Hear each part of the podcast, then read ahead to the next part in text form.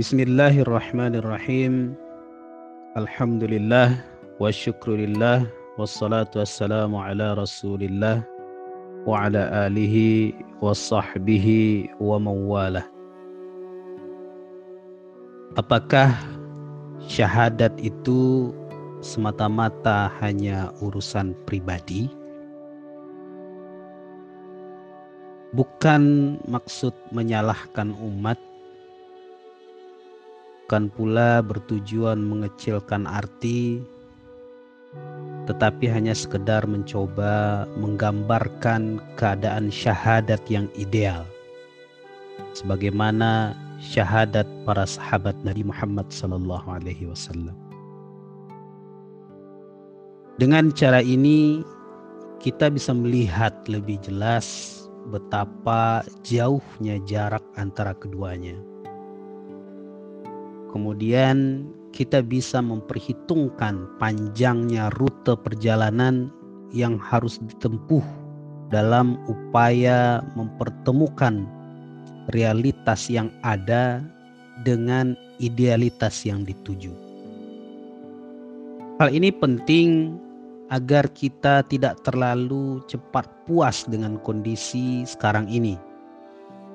Di samping menghindari keputusasaan bila ternyata nanti usaha ini memerlukan waktu yang cukup lama serta menuntut pengorbanan yang tidak kecil.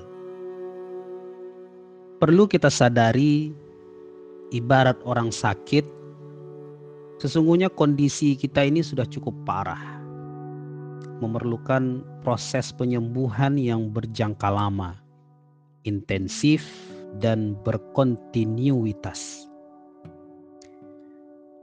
Betapapun parahnya kondisi kita sekarang, namun kemungkinan dan peluang perbaikan tetap terbuka kesempatan untuk menjadi sehat masih tersedia.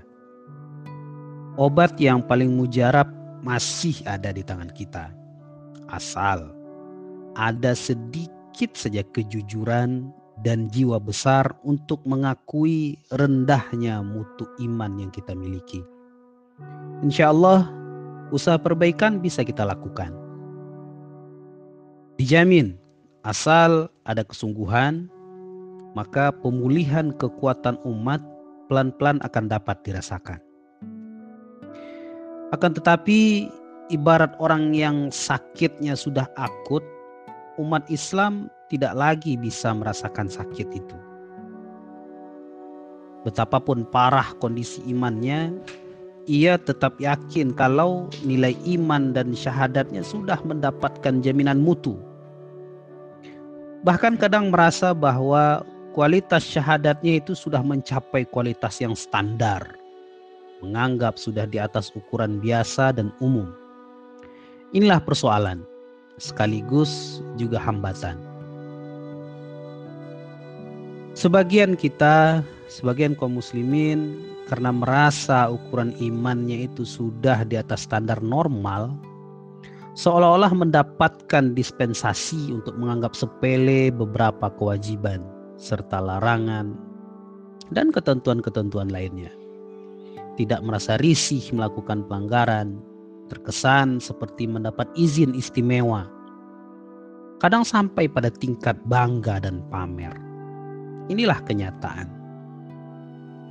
Umat Islam atau kita sudah merasa cukup dengan kondisi iman yang serba memprihatinkan merasa sudah cukup dan menganggap sudah lebih baik daripada tidak beriman sama sekali. Maka terjadilah beberapa keanehan yang sangat menyedihkan. Sementara hanya beberapa kewajiban yang baru dilaksanakan, mereka sudah berani melanggar aturan Islam. Kadang secara terang-terangan, atau malah justru pelanggaran itu dijadikan hobi dan kegemaran. Ma'udzubillah. Dengan melakukan tindak pelanggaran yang demikian hebat, ternyata kita masih bangga dan dengan penuh keyakinan menyatakan bahwa iman kita ini sudah ter, masih terjamin mutunya. Yang lebih menyakitkan, lewat tindakan dan usaha, kita secara tajam merugikan dan menentang Islam. tapi masih saja yakin kalau dirinya orang beriman yang baik bisa diadu dan diuji. Inilah penyakitnya, inilah kenyataan. Dapat kita bayangkan apa dan bagaimana jadinya kalau model orang seperti ini menempati jumlah yang terbesar, paling dominan. Kita keliru dalam menarik kesimpulan dalam jumlah, memperhitungkan kekuatan. Bisa ditebak apa akibatnya. Ada semacam kesepakatan tak tertulis dan tidak diumumkan yang menjadi pegangan umat selama ini kalau mutu dan kadar iman itu tidak perlu dipersoalkan.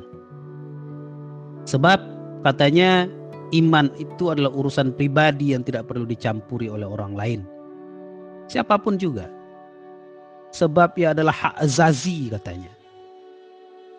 Akibatnya orang Islam tidak merasa punya ikatan apa-apa satu sama lain. Masing-masing individu punya kebebasan untuk taat atau tidak adalah mereka, hak mereka untuk memelihara atau mengabaikan imannya. Yang menambah parahnya keadaan adalah tidak adanya orang yang merasa punya wewenang untuk melakukan kontrol pengawasan. Masing-masing orang berhak menganggap dirinya paling beriman.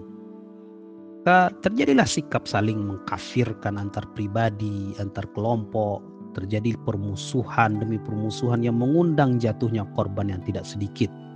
Dan ini berlangsung lama.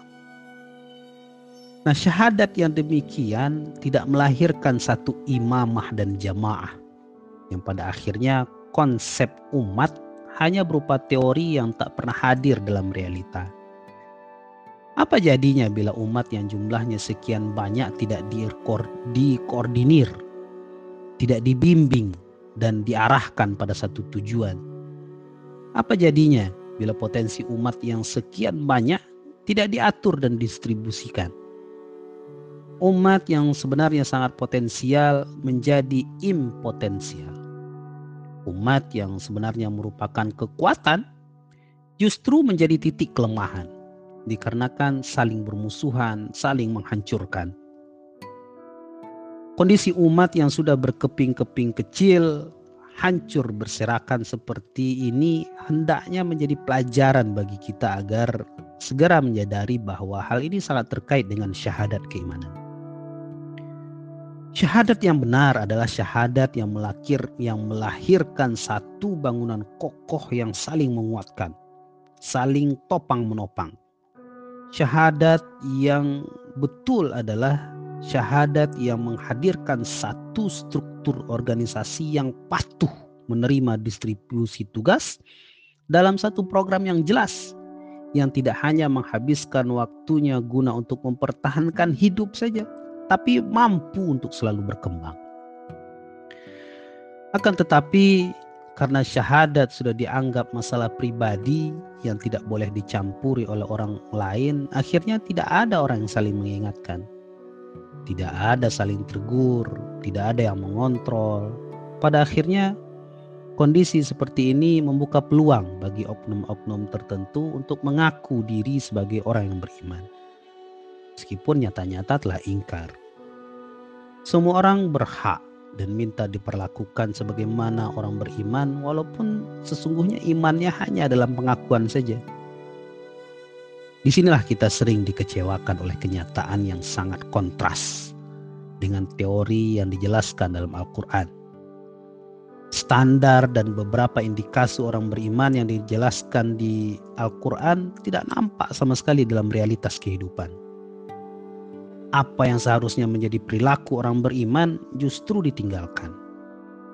Ada semacam keberatan untuk memperlihatkan diri dan identitas orang beriman tetapi ngotot juga mengaku beriman, merasa keberatan untuk dinyatakan sebagai golongan kafir atau kufar, tapi tidak nampak dalam kehidupan kesehariannya.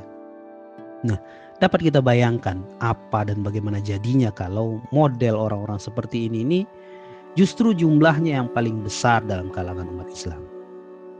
Paling tidak selama ini mungkin kita keliru dalam menarik kesimpulan jumlah, kesimpulan e, memperhitungkan kekuatan, maka bisa ditebak apa akibatnya bila perhitungan kuantitas dan kualitasnya berbeda jauh dengan kenyataan. Mungkin selama ini kita terjebak menghitung setiap pengakuan sebagai jaminan mutu dalam jumlah dan kekuatan. Mereka yang nyata-nyata tidak setuju dengan apa yang dicontohkan Rasulullah SAW dalam kehidupan kesehariannya, tetap masuk hitungan juga. Bahkan mereka yang sudah pada tingkat memusuhi perilaku yang diwariskan kepada umat Islam masih kita anggap dan perlakukan sebagai orang Islam. Yang barang tentu masih juga kita perhitungkan sebagai kekuatan umat. Padahal semestinya kita tahu bahwa kekuatan dan kehebatan Islam itu terletak pada kepatuhan dan ketaatan mengikuti sepenuhnya apa yang dicontohkan Rasulullah Sallallahu Alaihi Wasallam.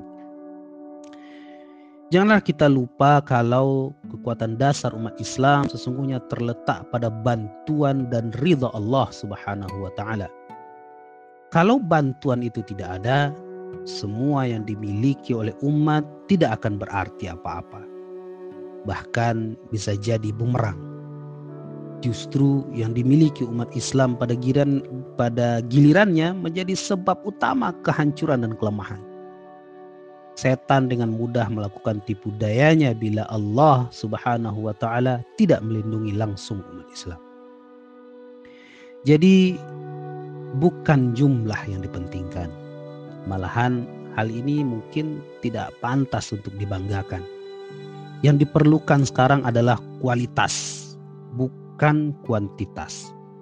Untuk itu, mulai dari syahadat yang sudah diperlukan mutunya, kualitas syahadat yang paling rendah adalah kesediaan diri untuk sepenuhnya mematuhi apa yang dicontohkan Rasulullah Shallallahu Alaihi Wasallam tanpa menawar sedikit pun juga apa yang sudah ditetapkan oleh syariat Islam.